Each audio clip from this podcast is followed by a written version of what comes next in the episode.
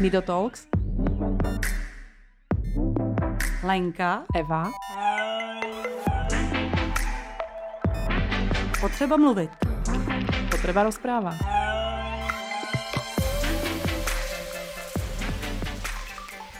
Hezký den, vážení posluchači Nido Talks. My teď nahráváme v hrozném vedru vlastně, protože je prostě léto, ale nahráváme už si to vlastně jako do foroty a až to budete vy poslouchat, tak bude září pravděpodobně, no určitě, bude to v září. Já to říkám proto, že kdybychom se tam vztahovali k nějaký jako události, které teprve bude, tak abyste si nemysleli, že už uh, jsme se úplně zbláznili, ale jde o to, že, uh, že teda přednahráváme si tenhle ten rozhovor. Tak a na tenhle rozhovor já jsem si pozvala, nebo doslova jsme se dohodli na tom, že by bylo fajn takový rozhovor udělat. Soňu, a teď já neřeknu to přímě, zase jsem to zapomněla, Sonja Perglerová. Perglerová, tak, protože plete se tam ta, ta Pergnerová, že? Se tam to máme, Tereza, no. zvlášť moje, moje generace jí má dost zakořeněnou. Dobře, tak já Soňu vítám tady, my si tykáme, protože se známe spečovat a žít, eh, tady asi hodněkrát už mm-hmm. pomenovaného. Takže ahoj. Ahoj, ahoj. ahoj. Tak a my jsme se dohodli, že by bylo fajn říct její příběh, protože to je příběh opět zase e, někoho, kdo pečuje, ale zase je trošku jiný v tom pečování, v tom, e, co je třeba udělat, aby bylo líp a tak. Tak já bych to vzala úplně jako od začátku. My, když jsme se seznámili teda v Pečovat a žít, tak e, ty jsi měla v tu dobu jak staré dítě a jaké dítě tedy? Já jsem byla v tom předposledním běhu, který začínal v září 22. Mm-hmm. A v tu mhm. chvíli mojí dceři, která se jmenuje Kira, eh, bylo zhruba roka půl.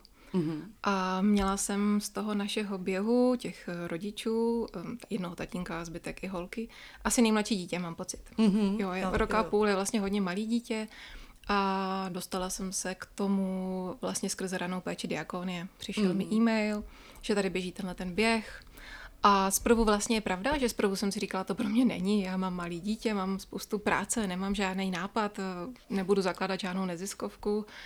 Ale potom jsem poslechla si váš podcast s Miriam Ránovou, mm-hmm. už je nějaký starší, ale ano. jsem pochopila z toho podcastu, jo, teď to je vlastně i jako pro mě, tak jsem se přihlásila asi týden před začátkem a, a měla jsem to štěstí, že ještě jakoby běhal, běžel jo. ten běh, mm. že ještě ten projekt fungoval a a doufám, že jenom bude fungovat znova. Já taky, teď na to ten grant mm. není, ale samozřejmě doufáme, že bude. My máme tu i tu zkušenost, holky ze Spiralisu, že vemou i nějaký lidi navíc, protože bohužel eh, je tam i nějaký nechci říct odpad, jako hmm. že by to byl odpad, ale že někdo jako odpadne, protože to nezvládne s hlídáním, nebo do toho přijdou nemoce, nebo tak, hmm. prostě tak. Jo, je to tak. tak. Ale my měli super partu a myslím, že vzájemně jsme se podrželi a ano. že ten v úvozovkách odpad prakticky nebyl. Hmm. Vlastně Já si pocit, to vlastně myslím člověče taky, že tam, že... tam nikdo ne, neodpadl no. po cestě, že by, to, že by to vzdal. No to je jenom dobře hmm. samozřejmě, tak skvělý. No a ty si tam přišla s tím, že teda říkala si, Kyře bylo v tu chvíli rok a půl. Mm-hmm. A, a e, to znamená, že se o ní nějak staráte e, s manželem. Tak e, co je, kdy, nebo kdy jste se dozvěděli, mm. že jí vůbec něco je? Jaký to má ten počáteční příběh? Tak Kira je naše první dítě, takže v tom je to jednodušší, že máme jenom jedno dítě a těhotenství víceméně probíhalo standardně. Až ve 30. týdnu jsem měla hodně plodové vody. Eh, normálně na klasickém ultrazvuku. Pan doktor byl trochu znepokojený, tak mě poslal jinam, ale vlastně na všech těch ultrazvucích eh, všechny ty obrázky vypadaly normálně, kontrolovali prostě jestli máte kutinu žaludku, v močáku, jestli ty průchozí cesty jsou v pořádku, dělali mi odběr plodové vody, jestli tam není nějaký problém. A víceméně v Podolí ve 35. týdnu mi řekli, hm, tak asi prostě máte víc vody, to se občas stává a to dítě je skoro donošený, nemějte obavy, bude to v pohodě. Mm-hmm. No a týden na to mi praskla voda, já jsem byla už jako vyvedená jako v rizikovém na v Podolí, takže mě odvez Kuba do Podolí, Kuba je teda jméno mého přítele. A hnedka víceméně po roce jakoby rozjel, nakonec to byl ještě akutní císař, protože měla šňůru, pupeční šňůru kolem krku, takže nakonec Aha. to bylo hrozně rychlý a uspali mě celkově, a když jsem se probudila, tak tam dcera už nebyla.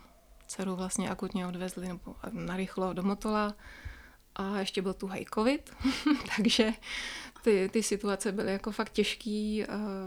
Víceméně mě pak eh, přesunuli na gynekologické oddělení, nikdo tam za mnou nemohl a jenom jsem dostávala vlastně zprávy prostě z domova, že dceři něco asi bude s trávicími cestami a že v motole se na to podívají. Takže tobě to úplně, ty si nedostala úplně hmm. ty zprávy, ale dostal je teda přítel. Ano, přítel. A ten potom to, hmm. ještě jsou ty mobily, že? Hmm. Tyjo, kdyby nebyly mobily, tak nevím. No. V, v, v době, kdyby byl covid a bez mobilu by se se nedozvěděla teda vůbec nic.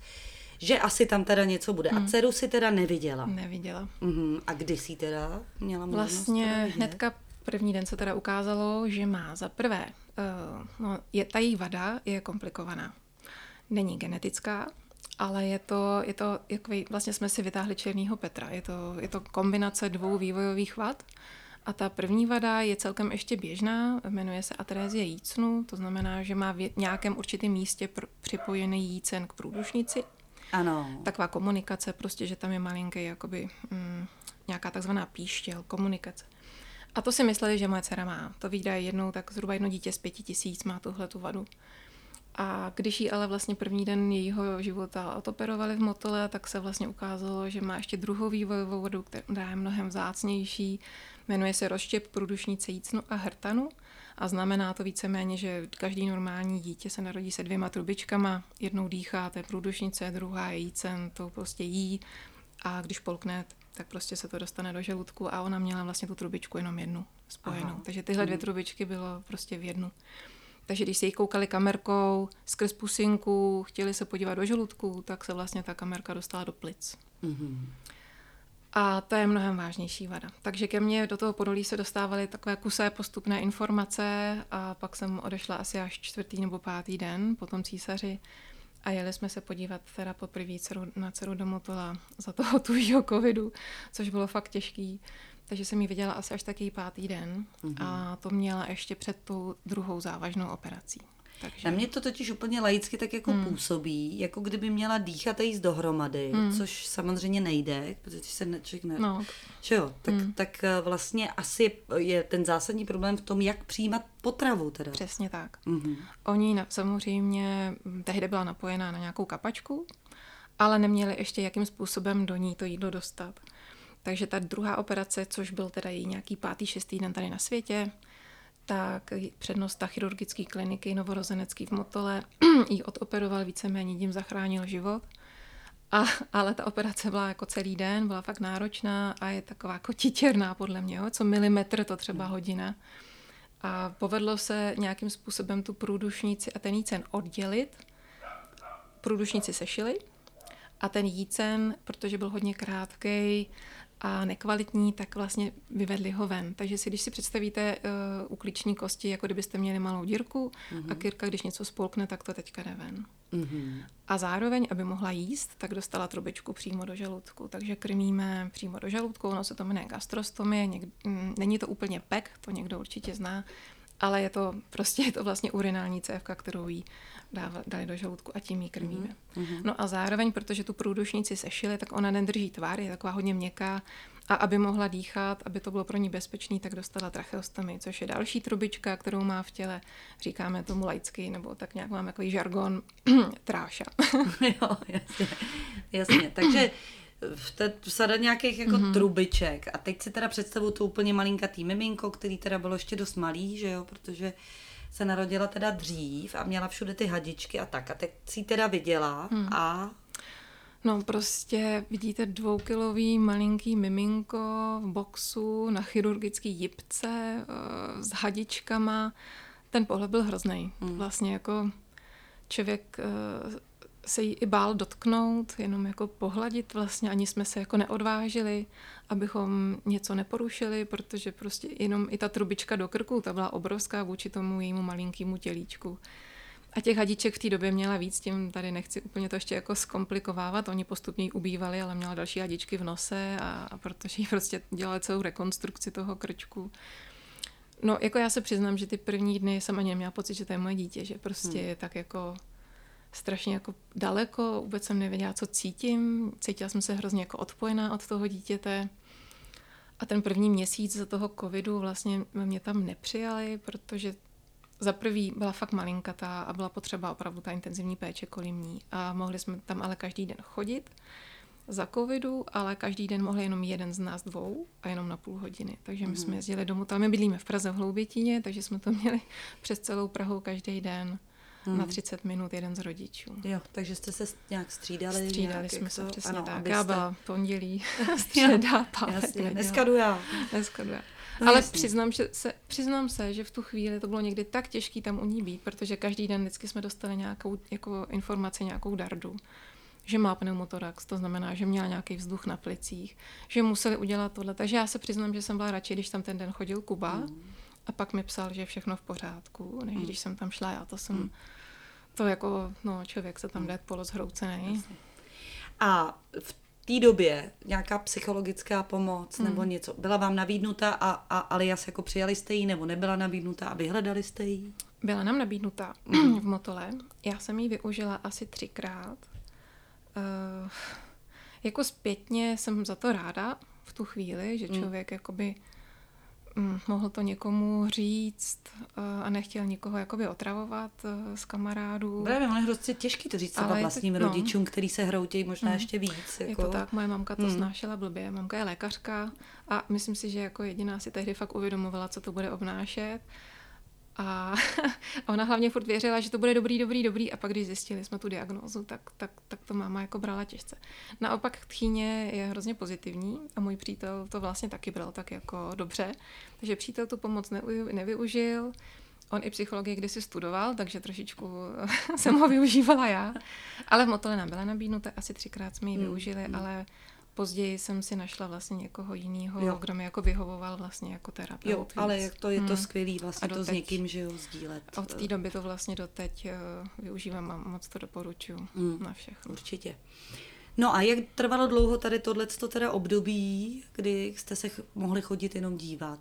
Měsíc. Mm-hmm. Po měsíci vlastně e, Kirka povyrostla, otevřela oči, začala se trošku hýbat a v tu chvíli lékaři už usoudili, že by bylo dobrý, aby, e, abych já nebo někdo, já nebo tatínek nastoupili a za prvý, abychom s ní byli, abychom se o ní naučili pečovat. Takže celkem byla Kira v Motole tři měsíce, z toho teda první měsíc jsme ji navštěvovali a další dva měsíce jsem tam byla já a tatínek tam byl jeden týden, aby mm-hmm. se taky naučil tu péči od těch sester. Skvělý. Uh, a to mě jenom zajímá z čistě pragmatického hmm. důvodu. Uh, uh, jestli chodí přítel do práce, ho uvolnili ho na to? Nebo si na to musel vzít dovolenou? Hele, já mám prostě pocit, že to naše dítě si jako vybralo tu rodinu, kam se má narodit. Jo? Ano. Protože přítel pracuje z domová na svém vlastním projektu. A, takže se sám uvolnil. Takže se sám uvolnil. a, a samozřejmě jako tý, toho času má na hmm. práci doteď jako málo. Já se mu snažím pomáhat, protože jsem na mateřský, tak ještě můžu. Ale jak říkám, no, narodila se do rodiny za prvý Takže v Praze, kde ty péč, ta dostupnost hmm. péče je, za druhý moje mamka je lékařka, dost nám to věcí usnadnilo, za třetí on může pracovat, za čtvrtý já jsem předtím pracovala jako projektová koordinátorka, tak teď je moje dítě jako projekt a já mám plnější kalendář než předtím, takže, takže to mám takhle hozený. Jo, jo, jo. Tak to je dobrý, jako že to šlo, tohle hmm. to vlastně jako skloubit. No a pak vás už, pak už pustili teda Kiru domů mm-hmm. s váma? Přesně tak. My jsme se tady naučili, jak pečovat o tu trášu, o tu trubičku v krku. Vlastně se každý den převazuje, musí se inhalovat několikrát denně, odsávat. A Kira, když byla malý miminko, tak se odsávala fakt často, třeba po pěti minutách, takže Aha. a někdy i v noci, takže... No, tak to je opravdu jako byl to na jako plný úvazek. No, to jako... bylo to dva plný úvazky, podle mě. No to jo. Ty první měsíce byly Když fakt náročné. Napadlo po každých pět hmm. minut. Hm, aha. Jo, já jsem se tak představila, že to dělá jednou za hodinu třeba. No, teďka, když už je většina se naučila uh, to odkašlávat, uh-huh. ale ne každý dítě strášu uh, má tenhle problém. Některé děti umějí hezky polikat a ty sliny jako spolknou správně, ale Kirce tam nefunguje ještě ta záklopka, takže zatím to takhle to propadá do těch dýchacích mm. cest. Mm. No, ale teď se to, jako teď je velká pohoda, teď odsávám jenom občas za den, ráno, jo. večer, ale já totiž ještě znám tu Kiru z fotek, tak mi to vůbec nesedí no. tady s, s, s, tím, s, hmm. s tím letím dítětem, který má všechno. Jako. No. Notabene versus třeba moje dítě, který je na tom jako eh, zdravotně vlastně hůř, ale, ale hmm. vlastně jako má jenom jednu malou diagnózu, že hmm. vlastně jako, že na té diagnóze, že si pod diagnózou si nejde představit člověka. Tak, to jsem tak chtěla no, říct, jako, nejde, no. protože chce vidět zatím opravdu to konkrétní dítě hmm. člověka. No. A navíc touhletou vadou v České republice jsou jenom čtyři děti, kteří tu operaci, ty první operace přežili. Hmm O jednom vůbec nevíme. Jeden nějaký chlapeček, který je starší a má těch diagnóz víc, je na tom jako v něčem hůř. Ale shodou okolností, která se narodila ještě s jedním chlapečkem ve stejném období a potkali jsme se v Motole ještě s jinou rodinou, taky z Prahy, taky s chlapečkem a jsou to teda jediní lidi, se kterými můžeme něco sdílet. A no. jako nebýt jich, tak eh, by to bylo mnohem těžší, protože vlastně neměla bych kde brát informace. Hmm. Neviděla bych vůbec, jestli ty problémy naše jsou normální, nebo jestli jsou jako jiný.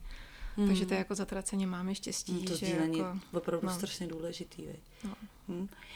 No a tak, aby jsme pokračovali hmm. v tom hmm. příběhu. Takže vás pustili domů, vy jste se o ní teda velmi intenzivně starali, protože to jsme si řekli, že to je teda docela intenzivní. Vývoj nějak byl mě ještě trochu zajímá, vy jste se zeptali na to, jestli takovýhle vady souvisejí i s nějakým eh, mentálním handicapem? Nebo jste na to neměli odvahu se na to jo, zeptat? To já jsem se, to my jsme se ptali hned. Ano. To samozřejmě to malé dítě to člověk nevidí, ale uh, paní lékařka pediatrička na té chirurgii nám říká, že si myslí, že to vypadá dobře. Oni dělali i CT, mám pocit, jakoby, nebo magnetickou rezonanci, ale samozřejmě to člověk neví. Že jo. Oni nám rovnou řekli, my prostě nevíme, jaký vývoj Kira bude mít. My vůbec nevíme, těch dětí je fakt málo, nejdá se to srovnat, nemáme s tím tady zkušenosti, je to strašně vzácný, vidíme to jednou za pět let a nedokázali jsme to jako odhadnout. Ale mm. Kira se jako vyvíjela fakt hezky, na to prostě už to motole začala pást koníčky, takže nám to dávalo jako naději, že to bude dobrý. Mm. Ale samozřejmě, když nás pustili, a, tak eh, člověk si to trošku maluje, že to všechno bude rychle lepší, lepší, lepší. Ono to samozřejmě jako stagnovalo a na nějakých kontrolních vyšetřeních pak v šestém měsíci vlastně řekli, že Kera má ještě pochromaný hlasivky. Že je má asymetricky, jednu má nevyrostlou a že mluvit nebude, že bude znakovat. Mm-hmm. A takovou tu dardu, jako člověk má pocit, už si přeje, že už to všechno bude lepší a tyhle ty kroky zpátky já teda hodně blbě snášela. Mm. Že jako mm. zase něco, zase něco. Člověk Zas, si pak na to no, trošku jasný. zvykne, ale v tu chvíli, v tom roce už jako... Mm-hmm. A tadyhle, mm. tohle, to, to je asi neměná věc. Hlasivky se nedá jako nevím no. co, vyrobit uměle, nebo... Tehdy jsme vůbec ano. netušili. Jo. A hnedka jsme vlastně skontaktovali jinou ranou péči tam tam. Ano. Ona je teda pro neslyšící, která dobře slyší, ale pomohli nám a hnedka s náma jako no, začali znakovým jazykem hmm. teda. Hmm, ale nechci předbíhat, ale ano. v finále jako ty hlasivky za prvý teďka jako dorostly a teďka je úplná prostě poslední měsíc, je úplná novinka po určitých událostech, které se staly předtím, že Kirka začíná lehce vyluzovat zvuky. Ah, Začala říkat takovým chrčákem bába. Takže uvidíme. Jo? Jako, tak ano, hmm. nebudeme předbíhat. Tak a vrátíme se teda zpátky. Takže vy jste jí měli doma, starali jste se o ní. Ta péče o ní samozřejmě jak náročná, ale znamenalo to, že už v tu dobu No, vy jste vlastně, ne, ne, ne, ten vývoj se nedal předjímat, ale znamenalo to, teď se o ní starejte, ona se nějak bude vyvíjet a, a budeme čekat, co se bude dít. Hmm. No, přesně tak. Ten a... první rok si myslím, že je fakt těžký pro rodiny, které mají takovýhle dítě, protože nás pustí z nemocnice. Je pravda, že Motole nás jako kontaktovala sociální pracovnice, ale víceméně nám jenom řekla, požádejte si o dobrýho anděla a e, o příspěvek na péči můžete požádat až v prvním roce života mm-hmm. nebo mhm. o tom dní narozenin. A to je všechno vlastně. Takhle nás vypustí jako domů a ty výdaje, jedno jsou finance, jedno je prostě starosti, jednou je vůbec netušíme, jaký terapie dceři dělat. Jestli to je logopedie, fyzio, mm. ergoterapie, hypoterapie a člověk si to postupně jako zjišťoval pak sám a, a hádal, no. Vlastně jako, to byl jako pokus omyl. Hmm. Jestli jako tohle je dobrý, tohle není dobrý. Hypoterapie si myslím, že byla super, protože děti, které mají tracheostomy, mají třeba i vývod do žaludku, tak mají oslabený břišní a prsní svaly, takže i pro takové děti fakt doporučuji. I malý hmm. miminka, my jsme chodili do Toucova dvora, kde mají i malí děti. Hmm. A doporučuji moc. No. Hmm. Tam si myslím, jo, že to pomohlo. Jo, mi utek malých dětí, oni se někde bojejí vlastně, hmm. ale... No na bříšku samozřejmě neseděla, ale jako... Mimo jiné o hypoterapii teda taky máme jeden z prvních dílů, ale možná bychom se k tomu mohli zase, zase, mm. zase vrátit po čase protože to určitě důležitá součást, ačkoliv pojišťovna to neuznává, hmm. aby to nemuseli, no, nemuseli platit. Ale... ale my máme oborovou hmm. a máme tam nějaký příspěvek na nějaký, já nevím, jestli to byla fyzioterapie nebo na nějaký cvičení a já jsem zkusila tu hypoterapii do toho ano. dát a prošlo mi to. Byl to příspěvek a, třeba to je... jenom pětistovka, ale aspoň Ale něco. to dobrá zpráva hmm. vlastně, jako že se to dá. No, nějak. takže hmm. oborová pojišťovna. Tak skvělý. Zkus tak, uh, no a teď teda, a jak ten vývoj teda šel? Takže rok jste tady vlastně se starali mm. a mhm. pak byla nějaká změna, nebo zatím se teda vyvíjela, jak ty sama říkáš, mm-hmm. jako normálně. Mm-hmm. Vlastně. Jo, jo, jo, ten plán od těch chirurgů byl takový nejasný, oni říkali, až povyroste, tak ji zkusí spojit ty jícny. Mm-hmm. Spíš teda tím způsobem, že se bude dělat takzvaná náhrada žaludkem. To znamená, že se Eh, ten jícen, který normálně máme, jakoby, mezi, já už teď přesně nevím, mezi srdcem a plící, ano. takže se jakoby nahradí tím, že se vezme žaludek a vytáhne se až nahoru ke krku. Ano. Někdy se to tak dělá, v motole mají třeba 60 takových náhrad, víceméně úspěšných, ale přináší to sebou zase jiný problémy. Hmm. Kory si to dítě, když aspiruje nebo když vdechává, třeba ty sliny do plic, tak je zase ohrožený, že žaludeční šťávy jakoby nějak vyzvrací a pak je vdechne. Takže my jsme si říkali, Hergot, jestli není ještě nějaká jiná jako varianta. No a když byl zhruba keře rok, domluvili jsme si schůzku v Motole, ona se hezky vyvíjela, začínala stát, začínala postupně chodit a už byl jakoby zhruba ten čas, kdy ji chtěli vlastně odoperovat, tak v Motole jsme si dali schůzku vlastně s těmi chirurgy a bylo vidět, my jsme z nich jako vycítili takovou jako nejistotu. Že úplně neví, že se toho bojí, že to je rizikový, že by radši počkali. Uh, a zároveň ale jako je jasný, že u toho dítěte, když se bude čekat hodně dlouho, tak se spoustu věcí pak už třeba nenaučí. Prostě ty malé děti, jak jsou hmm. flexibilní, hmm. jak mají ty reflexy, jak to postupně zapomínají, třeba polikací reflex, člověk si to neuvědomí. Ale to je něco, když člověk netrénuje, tak to může zapomenout. Jo? Sací reflex prakticky Kira měla jenom na začátku, když se narodila, pak o něj rychle přišla. Takže my jsme zase jako nechtěli úplně čekat dlouho, ale zase je to lepší operovat to dítě, když je větší. Není hmm. to pak tak nebezpečné. No a rovnou jsme se zeptali, jestli nemají nějaké zkušenosti ze zahraničí, kde třeba můžou nahradit kus toho jícnu nějakým prasečím štěpem, nebo úplně hmm. tak, jako je to trošku sci-fi. A víceméně nám jakoby řekli, že úplně neví, že jako tady v Motole to nedělají, ale jestli chceme, můžeme si něco najít. No a to byl kyře rok. Hmm. A rok a čtvrt možná. A my jsme si řekli, hm, tak jsme samozřejmě googlili, v češtině nic není. Eh, našli jsme něco v Bostonu, něco ve Filadelfii a říkáme, no a zase se nám do Ameriky jako nechce, to už je jako velký sousto. Ale moje mamka, jak je lékařka, tak se zeptala svého známého, mamka je kardioložka dětská, napsala, zeptala se svého známého, který shodou okolností pracuje v nemocnici v Londýně a řekl, no ale my tady zrovna máme, jako to je specifická špičková nemocnice a zrovna máme zkušenosti fakt jako s vývojovými vadama. Mm-hmm. A já se zeptám a myslím si, že by to tady šlo udělat. A my jsme jako byli takový, jako, já byla vlastně nadšená, že by jí tam mohli pomoct. Přítel byl hodně zdrženlivý, uh, jestli to není blbost. Mm. No a teď jako co, nikdo nám neřekne, máme do toho jít, nemáme do toho jít, je to mm. fakt na nás. A... Myslím, že nikdo z nás nemá no, představu. Já samozřejmě neznám hmm. nikoho, i když teda znám jednu kamarádku, která jde kvůli transplantaci dělohy hmm. Hmm. do Vídně, že jsou prostě pracoviště víc specializovaný hmm. a tím pádem mají víc zkušeností. Hmm. Jasně, mají víc odoperovaných no. těch věcí. Tak. No ale na internetu to nenašli jsme to, hmm. nic jsme nenašli. Furt je to takový jako luštění, jako z koule, ale ve finále jsme si řekli, že požádáme o takzvaný second opinion, což je jakoby druhý názor. Můžeme to udělat a když by řekli v tom Londýně, že by to dělali stejně jako v Praze, tak bychom to nechali na Motolu, protože Motole jsou jako vynikající lékaři, ale prostě vybavení z nich, že se jako bojí a nám to jako, nedá, ne, ne, jako nedodávalo nějakou, ten dobrý pocit takový, mm. no.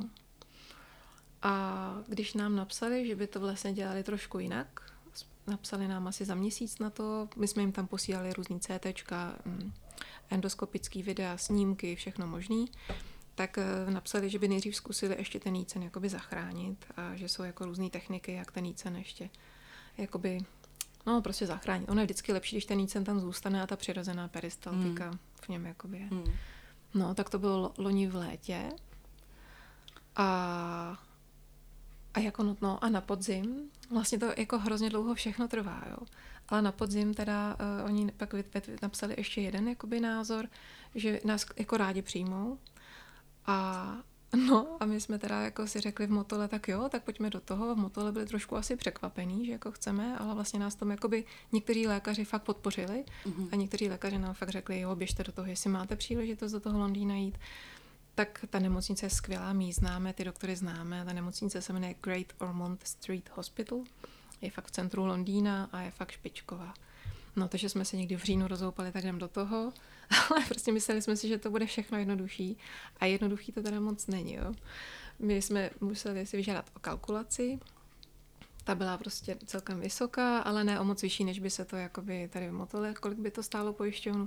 Pak jsme potřebovali zase dobrozdání z Motola, pak jsme to poslali na pojišťovnu, tam to zase nějakou dobu trvalo, pak už jsme blížil ten termín, který byl vlastně letos v Dubnu, už se to blížilo, už jsme byli nervózní, jako jo, ne, protože... Jo, protože byste potřebovali schválení od té pojišťovny, mm. že to Mhm. zaplatí. Jo. Jinak by to stálo kolik? Kdyby No, necelý, si... necelý 3 miliony. Jo, na to ale- chtěli našetřit, jsem zrovna chtěla no, říct. to samozřejmě nemáme, Ano. ale celkově to pak ještě spožďovala i ta samotná nemocnice v Londýně, protože když si pak pojišťovna vyžádala aktualizovanou kalkulaci, tak najednou řekli 7 milionů.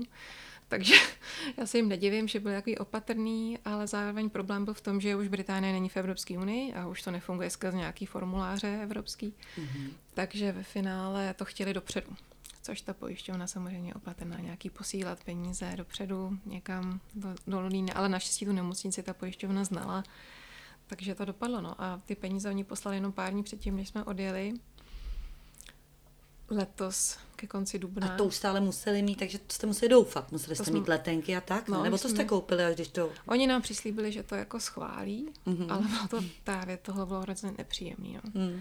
Jako my A to všich- všechno teda k péči pořád ještě to o to dítě, péči, no. že A to kdyby to bylo- bylo jako, že Hmm. člověk jako někde čeká u bazénu, jak to dopadne. Vůbec, ale... no, vůbec. Hmm. To bylo, my jsme si museli zařídit ubytování, museli jsme, jeli jsme tam autem, zařídit všechny pojištění.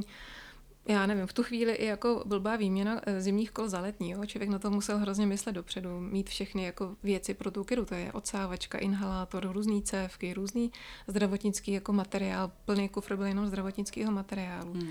Přeložit lékařské zprávy, myslím, já jsem připravila sl, eh, slovníček anglických pojmů, abychom se s nimi pak dorozuměli, protože překladatelé tam nemají.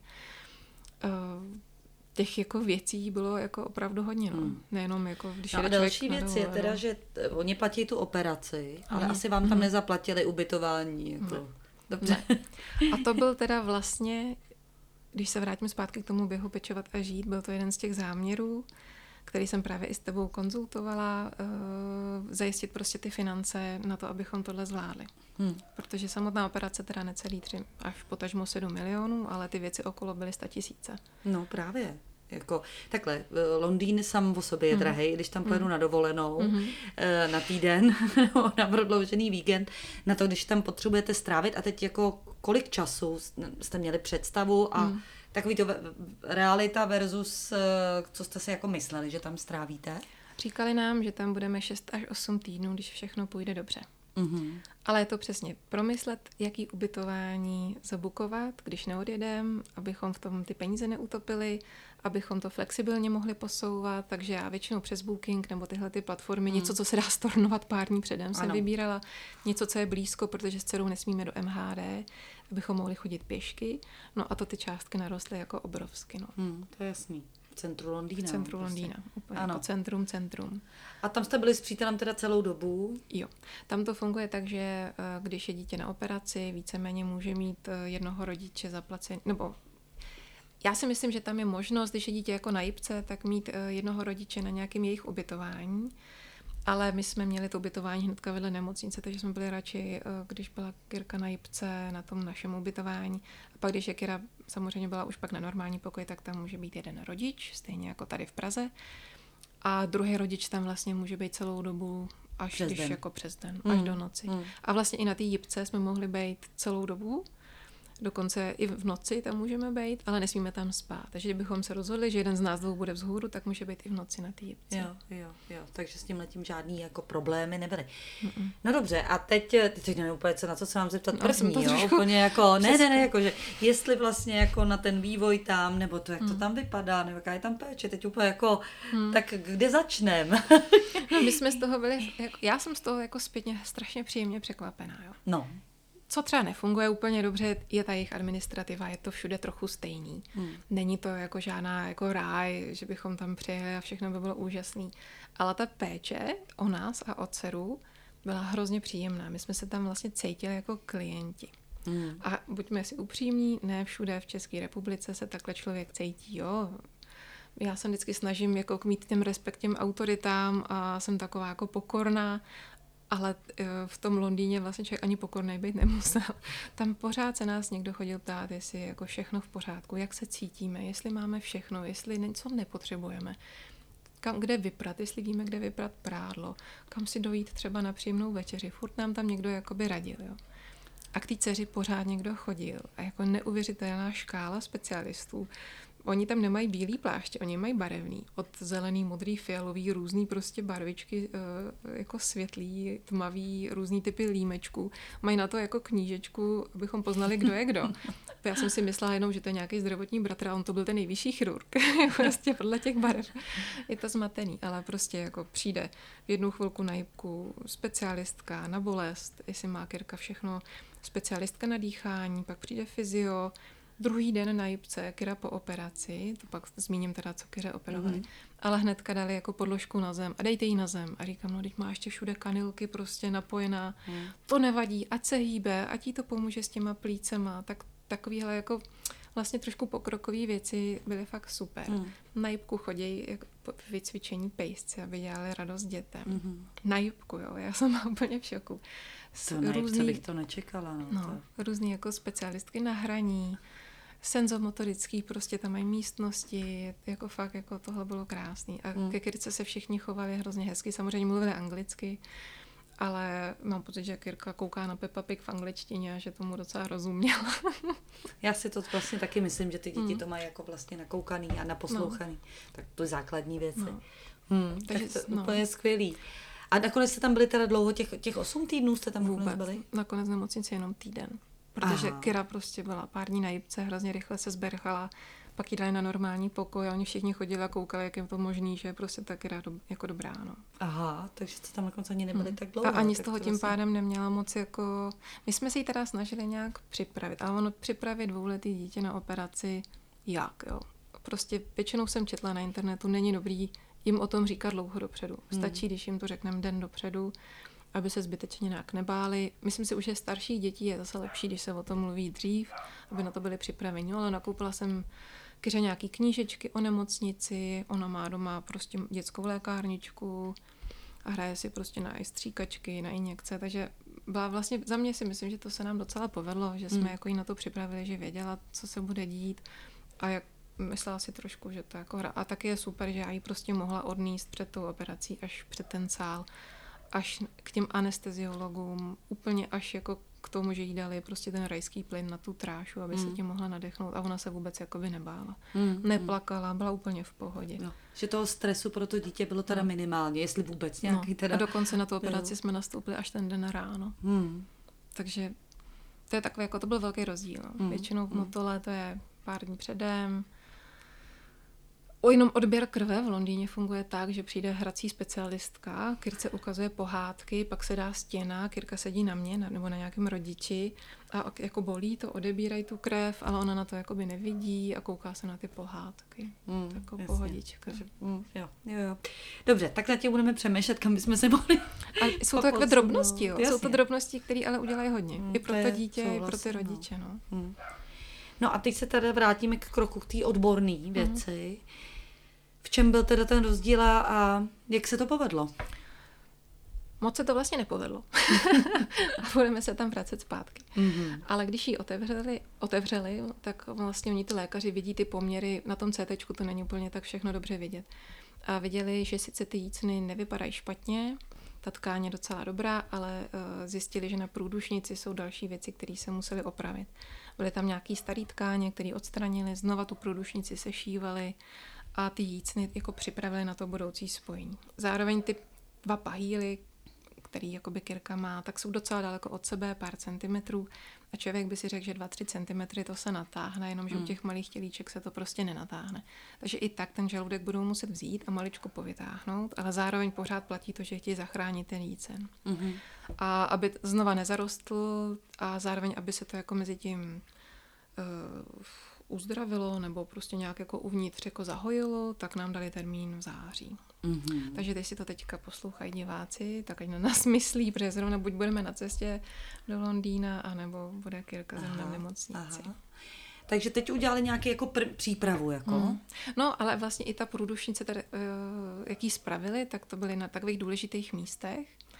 A nevíme úplně přesně, co udělali, ale potom, když jsme odjížděli z Londýna eh, domů, tak Kirka právě začala chrčet. Mm-hmm. Naučila si si tu trášu nějak jako ucpat takovým způsobem, že se jí podařilo ten vzduch vydechávat pusou a rozvibrovat ty hlasivky. a zároveň nám řekli, že vypadají, že dorostly, že ta asymetrie není tak veliká, ale jinak, jak jsi se ptala, co se dá dělat s hlasivkama, tak určitě dá se je, dají se nějak rekonstruovat, dá se nahradit něčím, dají se nastříknout nějakou stříkačkou, nějaký prostě injekčně jakoby zvětšit, takže ty způsoby jsou, ale každopádně všichni nám říkají, že hlasivky, jestli se budou opravovat ty různé věci u Kirky, tak budou až úplně poslední, mm. že to je to nejméně důležitý. Mm. No, ale naučila se chrče trošičku, bába, táta. Je vlastně hrozně zajímavý sledovat teďka ten její vývoj, kde už je to jako inteligentní dvouletý dítě, který začíná objevovat svůj hlas. Že to, co prostě předtím ona byla úplně potichu, ona nikdy nekřičela, byla fakt jako sticha. A je to jako zajímavý jako sledovat, jak se jako jakoby povídá, žvatlá a objevuje to už jako s tím mozkem. No, no že jasně, jako... že to není takový to samovolný, no, no, no, ale no. že ví, že to dělá. No, hmm. že to dělá. A opakuje, když jako artikuluje, kouká na moji pusu, jak dělám, co dělám s tím jazykem, to hodně cvičíme i s logopedkou, kam vydávat ten jazyk, aby ten jazyk věděl, že je samostatný a jo. že může jakoby jo. on tvořit ten, ten hlas. Mm, jasně tak dobrý taky je, že ho chce, chce používat mm. tak, no, že má jo. tu snahu. Mm. No a když jsem mluvila o tom, že jsme spolupracovali s ranou péčí tam tam, kde jsme se učili znakovat, tak Jirka znakuje zhruba od jednoho roku, už umí těch slovíček strašně moc.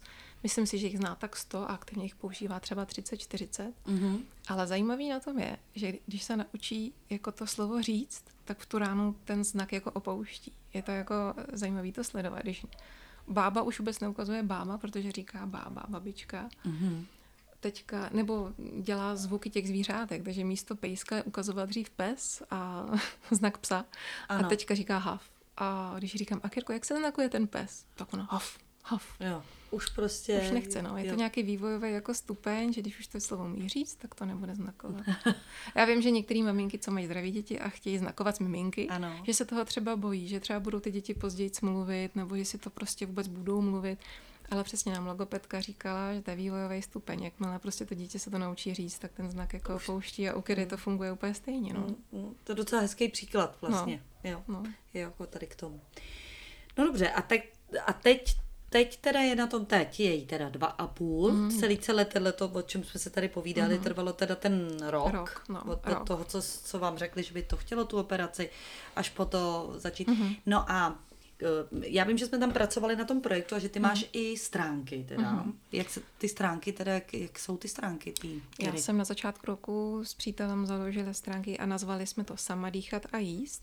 Jo, vlastně to popisuje teda to, aby Kirka mohla jednou sama dýchat bez té tráši a jíst a my jsme si právě nebyli jistí, jestli nám to pojišťovna zaplatí. Vlastně jsme to tak jako připravili, kdybychom museli eh, třeba požádat Donio nebo nějaký prostě jiný jako subjekty o pomoc, abychom měli na co odkázat. Takže jsme napsali webové stránky www.samadýchat.cz a se stejným názvem jsme udělali i sociální sítě na Instagramu a na Facebooku. A vlastně jenom to, že jsme to zveřejnili mezi naše kamarády, tak se zvedla obrovská vlna solidarity a a aniž bychom vlastně žádali o nějaký, nějakou pomoc, vlastně jsme a to ani jednou jako nikde jako nepoprosili, tak prostě se zvedla obrovská vlna těch kamarádů. Myslím si, že zase to je tím, že jsme prostě jako v Praze a, ano. a přece jenom jsme zasíťovaný. A, takže ano, jako tohle se... to jako, že člověk má síť hmm. lidí, jako tu no. záchytnou síť rodiny, jejich kamarádů, hmm. kamarádů té rodiny, tak to je hrozně důležitý no. pro vlastně v takovýchhle chvílích. A je to i teďka jako docela i v naší komunitě, kde bydlíme, je to sice jakoby relativně, to jsou jakoby novostavby, my jsme tam v družstvu, ale uh, cítím, jako, že ty lidi okolo chtějí jakoby pomoct. Když hmm. Kiru vidí, tak si to nedokážou představit a fakt jako pomáhají i lidi z té komunity, což hmm. nejsou úplně kamarádi, ale jako je to hrozně příjemný. Neček... V Praze jsem to nečekala, se přiznám. Většinou ani nevíme, kdo kde bydlí. Ano. Ale tohle to je jako hodně příjemná, hmm. taková hmm. podporující věc, protože na začátku já jsem se hrozně bála Kiru někam vodit. Za prvý, aby něco nechytla, ale celkem jsem se i bála, co na to řeknou jako jiný maminky. Moje dítě chrčí, moje dítě prostě takový jiný. Fakt jsem jako měla obavy. Byla jsem z toho jako vystresovaná. Ale je to úplně zbytečný, jo? Jako hmm. člověk se vykašle postupně na nějaký vošklivý, po, nebo divný, oni spíš to nejsou vošklivý pohledy, ale jsou to takový, asi se sami leknou, že neví, co s tím. Hmm.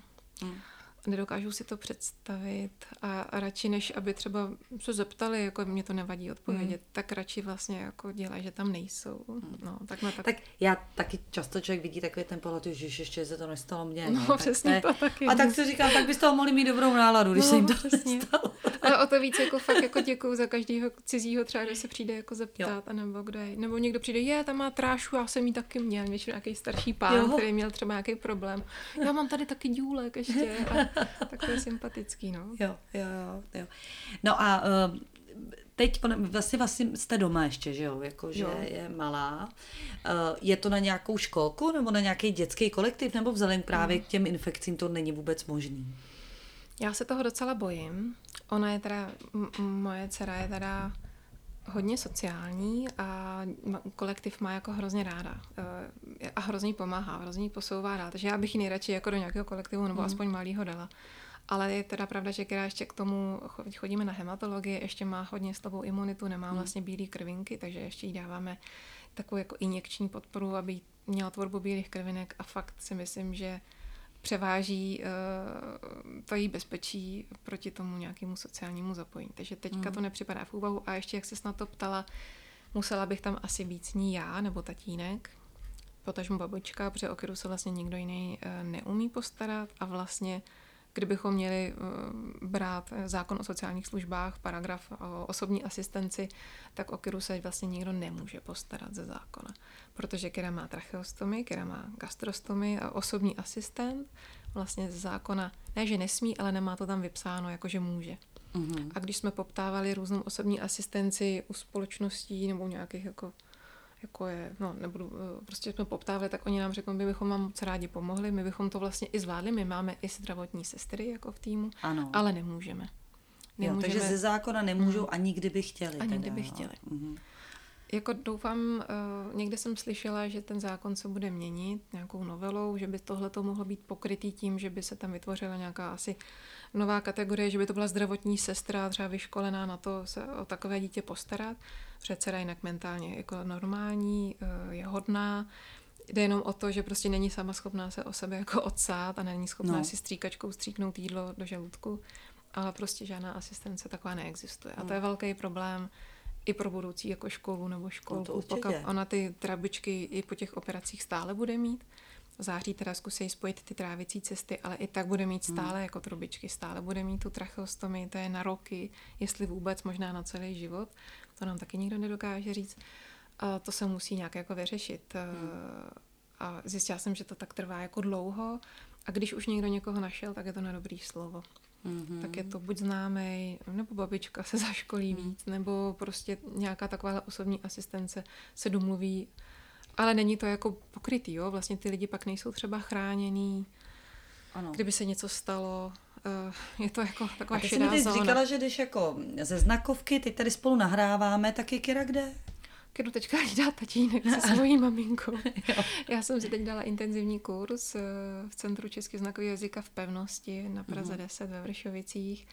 A, a je to super, dodá mi to hrozně moc, mě to hrozně baví, to znakování. Mm-hmm. Učí nás tam neslyšící lektor a ta kombinace no. těch studentů je, že to jsou buď rodiče nějakých A jich hrozně dětí. málo, to no. by si se naučila, to furt říkám. No, je to málo, no. Opravdu hrozně, no. no jako... Jo, já jsem i přemýšlela, že mm. práce se možná jen tak nevrátím, mm. jestli to třeba není cesta. Mm. Je to hrozně hezký a ta komunita neslyšících lidí je, je úžasná. To jsou tak pozitivní, otevřený lidi, mm.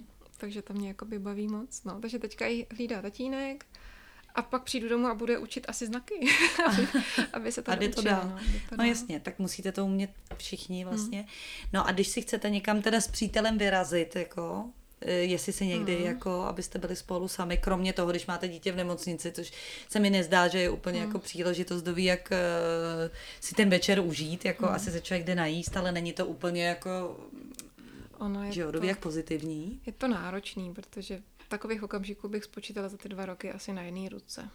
Byli jsme jednou večer v kině, ale tam je to komplikovaný, že Kira potřebuje se každý den převazovat. Tím, že má vlastně vyvedený ten jícen ven, tak slintá, má to pořád mokrý a vlastně hmm. to je takový jako trochu nechutný.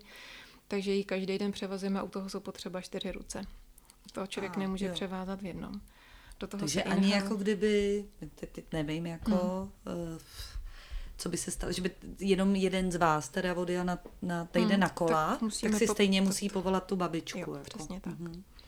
Jo, my Jasně. lítáme s přítelem na padáku a přesně se to teďka stalo v týdnu. Kuba letěl z Krkonoš až ke Zlínu a nestihl vlak, takže nestihl dojet prostě do Prahy. tak jsem musela zavolat mamku, která byla chudák na koncertě a, Jo. a přišla, aby mi pomohla převázat. Tohle je hloupý, no. Ale stejný to je v dopravě. No, vlastně to by nemůžeme... nějaká asistence, asistentka, ale jako, Na to by asi pom... jako jo, jo. při Ale to naší- by musela být No, jako dlouhodobě, as- byste no. to museli naplánovat. naplánovat. No, Ale to je stejný i v autě, jo. potřebujeme někam jet, musíme být na to dítě dva. Do toho by ta asistence taky možná, no ale asistent nemůže zase řídit, že jo, auto. Ne. Mohl by sedět v autě, ale zase Jo. nemůže to dítě odsát, takže to Ano. je... Tak to je patová situace, Patová teda, situace. to, Mhm. to jo. A tady, že tyhle ty zdravotnický úkony nám dost komplikují život a že většinou to bývá na dobrý slovo, Hmm. že ta asistentka to udělá. No, No. ale není to nic složitýho vlastně, jo, Hmm. že jak, jako by se zaučila, ale máme jenom prostě ty babičky, nikdo jiný není a Ano, naplánovat to je... A to ještě, že máme ty babičky. no, určitě. To ještě, že existují, to je pravda. No a e, ta, ta prognóza teďko teda je e, operace. Vy už teď teda, co se týče té tý finanční podpory, tak teď ji nepotřebujete, teď tam máte jako něco Mhm, jako jo. na, na, Je jako tam nasysleno polštář. jsem Jo, chtěla je tam říct, ale je to polštář. nějaký polštář, no. Jo, je tam polštář a pořád vlastně jako se jako mírně zvětšuje. Ano. Sice jsme ten první Londýn, já nevím, několik set tisíc to jako stálo, jak jsem říkala, všechno nakoupit, připravit, poplatit tam. To září bude asi podobný, to možná bude další, ten další úkon, ta prognoza je teda, že zkusí spojit ty trávicí cesty a myslím si, že to bude na díl, že to bude náročnější úkon, Mm. že tam budeme díl, člověk neví, jak dlouho, minimálně taky, tak si myslím ten měsíc, dva. A pak se tam budeme vracet ještě znova, minimálně jednou nebo dvakrát. Podívají se na tu průdušnici, je tam skvělý tým ORL a oni umějí prostě tam dát nějaký jako, jí, trošku jako jiný typ takzvaných stentů, což jsou výstuže, aby ten hmm. průdušnice držela tvar. A podívej se na ty hlasivky, zároveň Kirka má ještě takzvanou stenozu, což znamená zúžení té průdušnici, na to se taky můžou podívat. Takže to, myslím si, že i obecně tam je ta orolo jako na super jako úrovni, že jsme Hmm. fakt rádi. No a já jsem se trošku zapomněla zmínit o té fázi, kdy jsme se rozhodovali, jestli jet nebo nejet. Mhm. Přítel byl spíš jako pro zůstat jako tady v Motole, že to má výhody to, že jsme tady doma a máme to zázemí. Já jsem se spíš přikláněla k tomu Londýnu. Nakonec, když nám někteří ty doktoři řekli, jeďte, jeďte, jeďte, tak jsme se rozhodli, že jedem. Ale vlastně ta chvíle, jako, co je jako pro moji dceru nejlepší, abychom si to jednou nevyčítali, že jsme ji tam nevzali, kdyby se něco pokazilo. Takhle já mám vlastně pro mě jsem s tím jako hrozně jako zžitá, že jsme udělali maximum. Sice to bylo náročný a je to náročný a bude to náročný, ale udělali jsme pro to maximum. A jenom jsem vlastně i chtěla jako říct, že ta nemocnice uh, není vůbec pro jako privilegovaný, že prostě je tam hodně cizinců, jezdí tam hodně cizinců a vlastně kdyby někoho z posluchačů jako napadlo mm, skonzultovat třeba zdravotní stav, diagnozu svého dítěte nebo kohokoliv, tak vlastně se stačí podívat na jejich webové stránky. Oni tam mají přímo formulář na, a, a jako různý konzultanty a stačí jim poslat jakoby tu jejich diagnozu, ty Hmm. zprávy. Pak se stačí udělat videohovor, oni s váma vlastně dělají videohovory a až potom se můžete rozhodnout, jestli tam jet nebo nejet. Hmm. Je to super. Je tam Hmm. jako přímo i zahraniční oddělení. I, i, myslím si, že na začátek je možné i požádat o překladatele, že třeba první den tam nějaký překladatel je. Ale potkala jsem tam jednu maminku Češku z Olomouce s holčičkou s jinou vadou a ta anglicky neumí a vlastně to celý obstála jenom s překladačem v mobilu. Ty lékaři jsou hrozně ochotní Hmm. a fungují i prostě s tím obyčejným překladačem mobilu. To, to jsem si ani nemyslela, to jsem zrovna si tak jako představila, že někdo, kdo teda se vůbec nedomluví, že to... Ono totiž ještě umět anglicky a domluvit se s, s lékařským personálem o diagnoze svého dítěte, to jsme ještě zase jako trošku někde jinde teda. To jo, no. že Naštěstí spoustu těch lékařů vlastně nejsou angličani, jsou to cizinci. Hmm, takže jsme měli dobře. Itala a Inda. Pro nás. A vlastně pro nás umí jako Ano. moc dobře anglicky. Že jako. I když tomu Indovi jsme teda rozuměli asi nejhůř. To je taková ta indická angličtina, taková Ano. rychlá, podivná, ale, ale super, no. Všichni Hmm. se snaží hrozně jako Mhm. se s námi domluvit. Mhm. Takže ta představa je taková. No a když se tohle to podaří, tak to znamená, že eh, se splní, to bude moc sama dýchat a jíst? To se pak, to se stane? Já se to strašně bojím říkat jako nahlas. jo, ale jako... Ale ta další operace by se měla splnit to, že by mohla začít jíst. Třeba Ano. nějakou kašovitou stravu po lžičkách, to dítě někdy nejedlo, ale jsou určitý techniky, jak tomu Jasně. jako No a v budoucnu, by, kdyby jí někdy vyndali tu trášu, tak by pak jsem naučila sama dýchat. Mm-hmm, mm-hmm, takže to je ta mm-hmm. prognóza. Ještě mě zajímá, je hodně malá, jasně, že jo, ale má tendenci se vás ptát na to, proč má různé ty věci a jiní mm. děti to nemají, nebo jako ne. jsem řekl, tu znakovku, nebo, mm. ně, nebo zatím vůbec, vůbec si nepřipadá jiná. Vůbec, připadá si, připadá prostě... si úplně normální. Jo. A teďka tak ona je normální, ale... No, jasně. Ona, ona ani není ten typ, že by si třeba vyndávala ty hadičky. Ona má i pocit, Aha. že třeba ta gastro, ona je vlastně docela třeba 20 čísel dlouhá a ona to bere jako svoji další končetinu. Když vylejzá, na to zvyklá. Ne, to zvyklá. A víš, že když si za to zatáhne, tak jí to bolí, to, že si to jako dá tak, aby to nebolelo. Mm-hmm. Nebo tu trášu, tu nikdy si vlastně jako nevyndává z toho krku. Asi ví, že jí to není příjemný, tak to nedělá. V zrcadle hmm. to vidí. Samozřejmě jiný stejně starý děti koukají, co to má na krku no. a chtějí tam strkat ten prst. tak to je jako jediný blbý, to jako hlídám, aby tam nestrkali ten prst. Nebo aby jí tam na pískovišti, to samozřejmě zakrývám, aby prostě si tam nenasypala písek. Jo, jsou to takový jako no. jako praktický problémy. Ale jinak ne, no. A dokonce mám, má hrozně ráda jako kreslený filmy, kde se zpívá a jako zpívá, třeba úplně potichu, jo? že prostě jenom dělá, že zpívá a úplně to jako prožívá, takže myslí mm. si, že je zpěvačka a já mám jednoho neslyšícího kamaráda, co hrozně rád tancuje a fakt no. tancuje a tancuje na melodii. A vůbec a, se to neumím. A cítí nějaký Jo, nějaký cítí vibra. Hmm. Nedokážu si to já osobně hmm. představit hmm. samozřejmě, ale fakt velmi dobře tančí. Velmi dobře. Že se dokonce spousta lidí říká, jako fakt neslyšíš, jsi si jako fakt jistý. No. Protože pak jako opravdu tančí, no, opravdu moc hezky na tu melodii. Hmm. Takže určitě tam budou nějaký jiný přenosy uh, různého typu, hmm. který se člověk, který používá všech pět smyslů, nedovede, před, hmm. nedovede představit. No, já si myslím, že je i ten typ takovej extrovertní, takovej, myslím, doufám, že jí to vydrží. Je mm-hmm. možný, že prostě určitě přijde doba, když bude větší. Uh, uvidíme. Mm. To stejně nad tím uvažuji, když jsem jí zřídila ty sociální sítě, jo. co ukazovat, co neukazovat. Je to taková tenká hrana, aby jednou ne, jí to nebylo jako blbý, ježíš máme, co to tam dala. Takže se snažíme i ty sociální sítě koncipovat, jako že to je ona, že to je jako je, její stránka, takže to říká takovým hmm. jednodušším hlasem a nedá. A vlastně ona je hrozně pozitivní dítě, než jako fakt, jako nám to ulehčuje, houževnatá. Takže my to máme spíš jako pozitivně, jako hozený, hmm. že prostě moc tam ty negativní věci nedáváme. Hmm. Ale jsou, aby si zase někdo nemyslel, že to je hrozně jako jednoduchý a, a a Já si vlastně myslím, že si to nikdo jako nemyslí, jo? že vlastně jako ono z toho, kolik starostí to obnáší, hmm. tak se ani nedovede hmm. asi nikdo přes jakoby myslet, že by to bylo do, ví, do ví jaká jako švanda. A tak, a hlavně s těma starostma toho, že člověk vlastně neví, jak to dopadne. To mm. mi připadá vždycky takový, nebo pro mě je to jako nejsložitější. No, jako, je to tak, no. no. Včera nám přišla mailem kalkulace na tu zářivou operaci, opět teda na 3 miliony. A člověk najednou, ježíš, si řeknu, no konečně nám to přišlo, tak můžeme zase udělat další krok, ale najednou mě jako pol ten studený pot a říkám, ježíš, Maria, další operace. Mm jak to dopadne. Jo? Mm. Takže na jednu stranu my to vlastně hrneme před sebou a tlačíme to, že to chceme a pak se toho zároveň hrozně bojíme a vlastně před tou operací tehdy v tom dubnu tak jsem v jednu chvíli i chtěla to celý zrušit. Říkám, hele ne, já jsem takhle spokojená, to dítě je v pohodě, nechci jako zhoršení stavu, vlastně to zrušme, to zrušme to a pak naštěstí to dopadlo takhle, no, ale... Hmm. No to je, je to narkóza, je to Je prostě... to další narkóza, hmm. asi 20. Hmm. Prostě je to dlouhá narkóza. A navíc to cizí prostředí, že jo, hmm. jsme netušili, ale jako jednoznačně z toho máme jako dobrý hmm. pocit. Teď to bude určitě jednodušší, že už tušíme, do čeho jdem, ty lidi tam hmm. známe. A ty si teda říkala, že znáte jednu rodinu, eh, která má dítě, který je na tom stejně, mm-hmm. s kterou se trochu vydáte mm-hmm. a vlastně známe i společně ještě uh, další lidi, kteří mají jakoby vlastně děti s podobnýma diagnozama.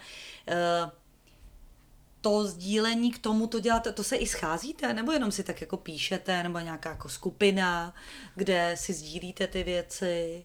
Jestli prostě... myslíš s tou rodinou, hmm. kterou jsme se potkali v Motole, tak s nimi se i scházíme. Jo. I jsme spolu byli na dovolený jednou. Je to hezký, že se jako znají i ty děti. Jo, ty děti se jo. znají, chrčejí spolu. I když ten chlapeček, mm, my jsme se viděli naposledy jako rodina někdy v únoru ano. a ten chlapeček mluví. Takže, a, a, takže každý trošku je opravdu je jiný, fakt no. jiný. No. Zase třeba má uh, horší průdušku, vlastně to je fakt jako, no, jasně. tak jako specifický. Jo. Hmm.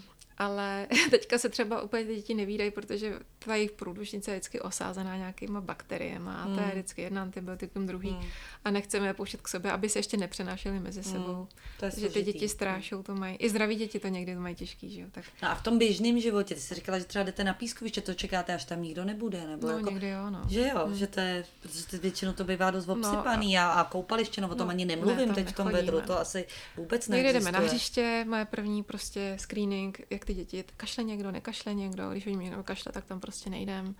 A ještě navíc ty už děti se- jsou docela často nemocní. jsou, to, nebo to není chytají. vidět, no, nebo rodiče hmm. jsou nemocní, nebo chodíme i do té sasky, což jsou taky ty sociálně aktivizační skupinky v té rané péči tam, tam. Hmm. A někteří třeba to nenapadne, že rýma, ale blbá rýma je prostě pro nás velký problém. Hmm. To dítě pak prostě celou noc se odsává. Jo.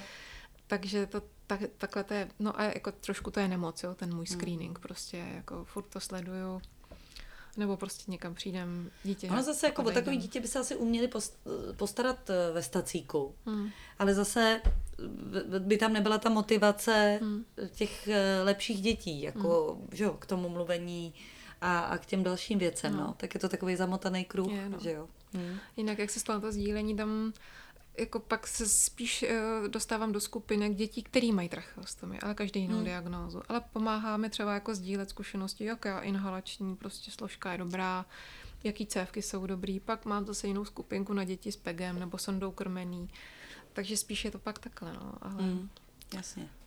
ten výhled je takovej tak nejasný, že netušíme. Hmm. Ale sdílení je prostě důležitý. Hmm. No a jak pečeš o sebe, nám ještě řekni. že byla jsi ve skupině pečovat a žít. Hmm. Jo. Tak teď jsme se tady bavili o pečovávání a co, Ale co jo. to žítí. Já jsem na tom docela vlastně Jo. asi dobře teďka. Jako samozřejmě ten první rok je náročný, a- ale vlastně mi i přijde jako zpětně, že jsem se z toho docela rychle jako provykousala. Hmm. Je to tím, že mi pomáhá fakt ten přítel, ta maminka a že mě pomáhá jít ven, mě pomáhá jít na kolo, vyčistit si hlavu. Zkoušela jsem jogu, když já na ty jogy moc nejsem. Je to... Já Já vždycky, já vždycky To stejně přemýšlím, co musím Ano. udělat a Jo. to skončí, to můžu jít udělat. A, a Jo, to kolo je to, to pravda, že to se nějak asi člověk musí naučit. Já, no. Mě No. to taky vůbec nejde. A když vypnu úplně jak usnu, tak to je úplně No. vrchol. Jako. Takže nejdřív mi jedou hlavou problémy a pak usnu. Zkou, zkouším jako lítat zpátky na tom padáku, Hmm. ale přiznám No. se, jak jsem vynervovaná, nevyspalá jakoby doma, tak to není ono. V tom padáku ve vzduchu člověk musí být jakoby mnohem víc vyklidněný. Tak to třeba jednou se k tomu vrátím, ale různý prostě výstavy, kafička, Jo. kamarádi, tak to naštěstí To funguje. funguje. Ano, a teď jsem si dovolila být na intenzivním kurzu toho znakového jazyka. Vždycky přijdu domů úplně vyšťavená a oni mají pocit, tak ty jsi byla pohodičku, měla jsi pohodičku, teď se stane. takže jo, tak se snažím, a takže už jsem ráda, že to dneska skončilo. A teď si to ukončila. Dneska jsem to ukončila. Jo, no jo, no to určitě, určitě budeš pokračovat. To se potkáme po nějakým čase, Jo, ne? asi to, jo, A to myslím bude si, že jo. nějaký náva, návazný kurz. No skvělý. Tak když já to jakoby schrnu, hmm. tak eh, to hlavní doporučení vlastně je, aby se lidi nebáli toho. Nebáli. Když, no, Jo, a to jsem zapomněla do ciziny říct. Ten chlapeček, který má tu stejnou vadu, je na tom jakoby vývoj, vývoj nebo ve stádiu je stejným jako je Kira, je nespojený, nemá spojený týcny a původně taky plánovali, že půjdu do Motela a my jsme takový ledoborec, že vlastně jsme prokousali tu cestu do toho Londýna a pravděpodobně, teda doufám trošičku, že třeba půjdou i v našich stopách. Mm-hmm. Že vlastně teď tam půjdou taky a už to pro ně bude jednodušší, že už budou Motole vědět, co potřebují, už budou vědět, jak to udělat. A tak jako bych si moc přála, aby to takhle byl případ hmm. jiných rodin, protože třeba ta maminka z té Olomouce, ta to měla vlastně všechno uh, táhnutý lékařem v Olomoucké nemocnici. A vlastně jsme se potkali a ona vlastně říká, že nemusela udělat nic. Mm-hmm. Že všechno udělal ten lékař té nemocnici. To je úplně neuvěřitelný, tak jsem mm. říkala, ať se ho drží, že to je super. Ale to škoda, že ho tady nemůžeme doporučit, ale No. teda klobouk dolů. Já myslím, že se jmenuje profesor Kopřiva, ale myslím si, jestli není neu, pneumolog, je, myslím, že je pneumolog. Jo. Tak kdyby, Tak rovnou po, pochválím, Pochválím pana profesora Pneuma. Kupřivu. ale, ale no, ale takhle jako v tom motole hmm. prostě je fajn, když třeba ty dveře otevřem, takhle to asi funguje prostě i u jiných jako rodičovských spolcí, Jo. že to takhle posouvají. Někdo dál. to, no, to je pravda, někdo to musí jako prokopnout ty dveře a pokud se do nich lépe vchází. No, takže kdyby někdo určitě jako měl otázky, tak já budu moc ráda nazdílím Hmm. moje zkušenosti těch jako věcí, co jsme neprobrali, je samozřejmě hodně ohledně té nemocnice, ale Hmm. no a plus je ještě jiná webová stránka, která se jmenuje Diagnose, anglicky diagnose, diagnose.me, jako Hmm. diagnose me, diagnostujte mě, bych to mohla přeložit. A tam je taky možný poslat třeba jakoby diagnozu toho pacienta a je to nějaký fórum zahraničních konzultantů, lékařů a můžou mu taky podat zpětnou vazbu. Hmm. Co s tím? Takže No někdy je totiž dobrý slyšet ještě jiný hmm. názor, když si člověk to... u svého lékaře není hmm. jistý z různých důvodů. Hmm. Může to být i jeho vlastní nejistota, to ne, nechci hmm. jako hmm. házet jenom na lékaře, ale prostě chce si je to, to tak, no. skonzultovat. Nakonec je to jenom on, mm. kdo nakonec ponese tu tíži toho mm.